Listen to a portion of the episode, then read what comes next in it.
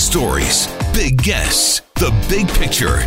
Afternoons with Rob Breckenridge. Weekdays 1230 to 3, 770 CHQR. Pope Francis says greater accountability is needed urgently, not only for those who committed these crimes, but also for those who covered them up, which in many cases means bishops. So that is Greg Burke. He's a spokesman for the Vatican and uh, outlining the Pope's position on newly revealed details about the sex abuse scandal and its cover up. The Pope has issued a letter to Catholics around the world He's condemning the crime of priestly sexual abuse and its cover up and is demanding accountability. So that's all well and good. But are these words going to translate into action? And how did it get so bad in the first place? Obviously, the Vatican is conceding that the church's credibility has taken a huge hit.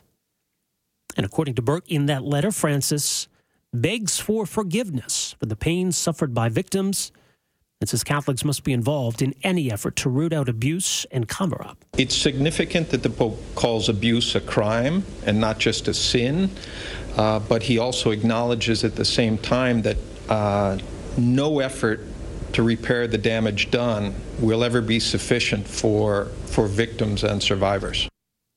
So we've had more revelations as of late. We had this grand jury report in Pennsylvania, for example, last week. Uh, that, that lays out some pretty grim details. At least 1,000 children were victims of some 300 priests over the last 70 years, and the generations of bishops failed repeatedly to take measures to protect their flock or to punish the rapists. It is a story today from NBC. More details in that grand jury report.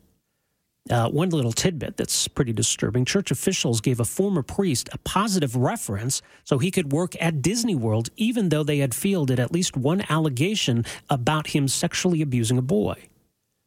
That former priest left the priesthood in 1990, moved to the Orlando area, and went to work at Disney World before he died in 2014. How disturbing is that? Well, joining us to talk more about these revelations, what it tells us about whether the church has really tackled this scandal, and whether Pope Francis is, is serious uh, about finally bringing forward some reform. Very pleased to welcome to the program uh, Jason Berry is an investigative journalist, filmmaker, novelist, cultural historian, also an authority on these scandals in the Catholic Church. Jason, thanks so much for joining us here. Welcome to the program. Thank you, Rod. Great pleasure to be with you. I mean, it feels like we've been discussing this issue for, for literally decades, and, and yet, despite that, more and more keeps coming to light. Have we really learned all there is to learn about the scope of this? I'm not sure we have. Uh, what's so striking about the Pennsylvania report is the the detail about the uh, sexual assaults uh, on the children, and of course, we have to remember that this happened 20 and 30 years ago. So the uh, horrific details that are recounted in almost uh, a sort of granular sense in that document are about people who are now the walking wounded, people who are adults and who have been terribly betrayed. You know, the Pope's statement was striking to me in one sense. It is far beyond anything his two predecessors, Benedict XVI and John Paul II, uh, put forth. Both of them expressed regret in much more, well, I would say difficult language, tortured language, you might even say. But Francis refers to these as atrocities. And although we do not yet have a an agenda for what the Vatican will do, he seems to be calling uh, in a very open sense for people to send their ideas about what the church should do. Um, one small point. The Cardinal of Houston, Texas, Daniel DiNardo, uh, has publicly called for an apostolic visitation. That basically means an investigation by the church. Uh, this is what happened in Chile uh, prior to the uh, all of the bishops of that country resigning. These visitations or investigations are historically done in secret, with the Pope then receiving a voluminous document. And I think the only way the American church, uh, if you will, the English-speaking church, to include Canada, the United Kingdom, uh, Ireland, of course, and Australia, can turn the corner is with public hearings to make the investigation public. Well, it's interesting to contrast what seems like meaningful language from the Pope to, to other church apologists, notably uh, Bill Donohue of the Catholic League, who has seemed to uh, keep keep striking a very tone deaf r- response to all of that. I, I mean, think that's a charitable understatement. Well, yeah, Donohue, but go ahead. But I mean, what do, what do you make of that? I mean, there, there seem to be those who, who believe that there needs to be, uh, you know, a meaningful confrontation uh, of this this past and to come to grips with all of this. This and there were just there, there seem to be those who just keep on insisting that there's nothing to see here. Well, what you just outlined in brief is the deep division within the within the church, at least in the English-speaking uh, countries of the world it's a church as divided as the blue and red electorate. Uh, you know, in, in America, on one side you've got Orthodox Catholics who believe fundamentally in a church of laws, and on the other side, uh, Catholics who, whatever their political beliefs may be, are much more drawn to the message of the Gospels and believe in a church of love that can evolve and learn from its uh, tremendous mistakes uh, Greg Burke said something important in the clip you prayed. Uh, the Pope did not refer to these as sins, but as crimes. And I think what has driven the conservatives uh, to such extremes of language is that the failure here is on the part of Orthodox bishops. Most of them men who were vetted by John Paul and Benedict, men who, in order to become a bishop, had to pledge absolute fidelity to the Pope on the birth control encyclical and on the issue of abortion. Now, I'm willing to concede abortion is a, a complex topic that cuts across uh, many moral and ideological lines. But the birth control encyclical, to make a man pledge that he will fundamentally stand up for the birth control encyclical of 1968 means that that bishop goes in with about 85% of Catholics, and this is from many opinion polls over the years, who do not accept the teaching. So there is a, a history in the church of the sensus fidelium, which means the mind of the faithful.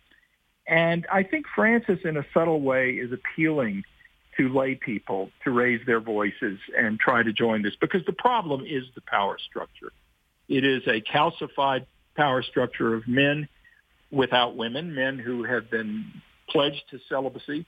And we know from the various reports that there is a, a, a severe problem with uh, expecting celibacy of men, some small number of whom are pathologically unable to lead, lead the lives of priestly witness that we expect. So I think what we really need is a root and branch investigation by lay people laying out uh, changes that the Pope himself is in a position to do. Look, one of the most important things this Pope could do is to announce that he is expanding the College of Cardinals to include women. Now, that may trigger a few gasps from some of your uh, listeners. Mm-hmm. John Paul II invited Mother Teresa to join the upcoming conclave when he was in his uh, declining years she thanked him but said no. The Pope has the power under canon law to elevate women and put them into the College of Cardinals. It doesn't mean they become priests because that is against uh, the standard that John Paul himself set. But the more the church gets women into positions of authority uh, on this long aching crisis, I think the better the reform prospects will be. It's going to take a long time. Well, how far does that go? I mean, you know, there are more radical proposals obviously out there, like allowing women priests, for example. Do you think that it would or that, that it should come to that? Oh, I think it would be great if there were women priests, but the, the battle over that issue has, in a sense, already been drawn. Uh, John Paul II, in I think it was 1996, issued a document in which he said that only men can be priests, and he did it on his papal authority. Uh, I've studied that document. I've written about it. Uh, there was no research of any kind. It was basically papal fiat. Now, any pope who comes along is ever mindful of, of the major positions taken by his predecessors. Popes do not like to contradict their predecessors. If anything, they quote their predecessors in, um, you know, the the documents, the encyclicals, and so forth that are released. But an imaginative man, and I do think Francis is that. He is in some ways a true radical. And I don't mean a barn burner from radical, uh, you know, from from the Latin meaning first things or of the roots. Mm-hmm. Uh, by making poor people and migrants, putting them at the center of his own agenda, uh, he is calling people to a stance that uh, the previous popes have not done.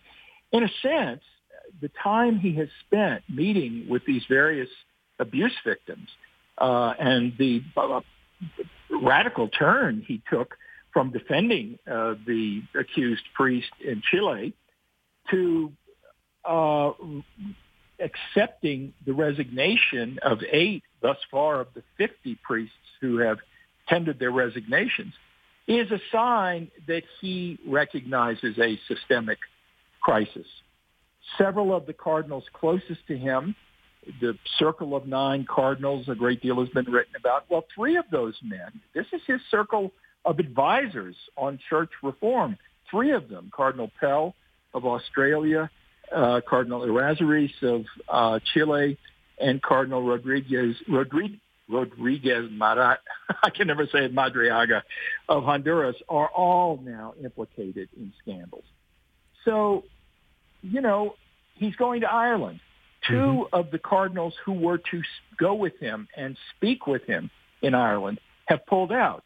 Cardinal O'Malley of Boston because of a scandal in the seminary, uh, accusations of uh, an overheated sexual environment, I guess you'd say and um, Cardinal Donald Wuerl of Washington, D.C., who is named in the Pennsylvania report for his years as the uh, Bishop of Pittsburgh, have both now said that they will not go and will not be speaking. So, in a sense, the power structure on which he has relied has betrayed him. He may not think of it that way. He may personally, privately think in terms of these fellow shepherds who are sinners as he is. I don't know. I don't presume to know what the Pope thinks. But the reality is he has been blocked in the Vatican by his attempt to establish a tribunal that would have judged bishops and cardinals. Uh, the cardinal who blocked that was Ludwig uh, Mueller of Germany, who simply wouldn't do it. And of course, he was later the Pope removed him. But the only way reform happens is when you have a consensus of people within a given power structure who recognize, yes, we've got to do it. If I may draw an analogy, and I'm not trying to politicize this, but if you look at the extraordinary chain of events in Washington, D.C., where the Republican majority in the House of Representatives is standing resolutely with President Trump, who keeps attacking the Justice Department, there you have a power structure that is not in a position of reform. It's a rough parallel, but it's it's kind of like where Francis is. The only difference is he's not like Donald Trump. My point is the more he involves lay people in this investigation and the more he gets women into the center of the reform movement that the church needs, the better the chances he has of emerging as a pope who did something about this crisis. Now, I mean, the, the church is, is a single entity, but obviously, um, you know, there, there are powerful individuals in various jurisdictions. And, and clearly, this, this scandal has been more concentrated in, in some areas than in others. But, but are there examples uh, of church leaders in certain jurisdictions that have handled this better than in others? That's a very good question, uh, Rod. I, I mean, it's, it's a yes. There, there they are here and there. Mm-hmm. The one who comes most immediately to mind to me is um, the Archbishop of uh, Dublin. Um, his his stance has been so uh, consistently uh, uh, at one with the values and the struggles of the survivors, uh, and yet he has not been made a cardinal. Uh, that's one. Um, you know, some of the American bishops from time to time. The late Raymond Hunthausen, uh, Seattle was the first one to attempt to bring about some rapprochement. Um, and I'm sure there are others. The you know the real problem is that the bishops are the bishops are like a military caste, and I don't mean that uh, in any denigrating way about generals or or colonels, but they they are trained to be obedient to a given pope. And in the case of John Paul and in the case of Benedict, they did not get the leadership that they should have gotten to tackle this problem. And instead, it was sort of every man for yourself. Finally, in 2002, when the Boston Globe uh, series began, the American bishops adopted a, a youth protection charter.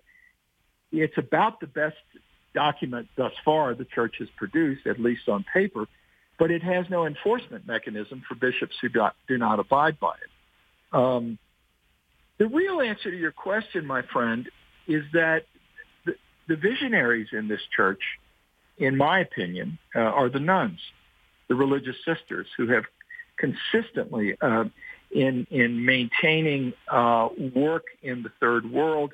In Italy, I, I did stories uh, three years ago of uh, nuns in Italy who are taking in uh, prostitutes, many of them from Nigeria, and giving them shelter. I mean, these are these are women who are at the margins of the church. And uh, Elizabeth Johnson, uh, the theologian who recently retired from Fordham, has written brilliantly about the fate of the earth and the responsibility of Christianity and humankind in general uh, to maintain the the health of the waters and and the earth. Francis's statement in his uh, ecological uh, encyclical about the lungs of the earth being in the rainforests, this is echoing what uh, Sister Johnson has said. So have there been bishops? No, not many who have done it, but I think there is a, a, a, a lineage of voices out there and, and thinkers and writers who have pointed toward a more just church, but they haven't gotten the attention of the Pope and certainly not the news media. All right, very interesting. Well, much more at your website, jasonberryauthor.com. Uh, thanks so much for your insight on this. Really appreciate you joining us here today. Thank you. It's been my pleasure. Take care. Uh, Jason Berry, investigative journalist, novelist, uh, an authority uh, on these matters. Uh, JasonBerryAuthor.com. Our number here, 974 8255. Back with more right after this. Afternoons with Rob Breckenridge, starting at 1230 on News Talk 770 Calgary.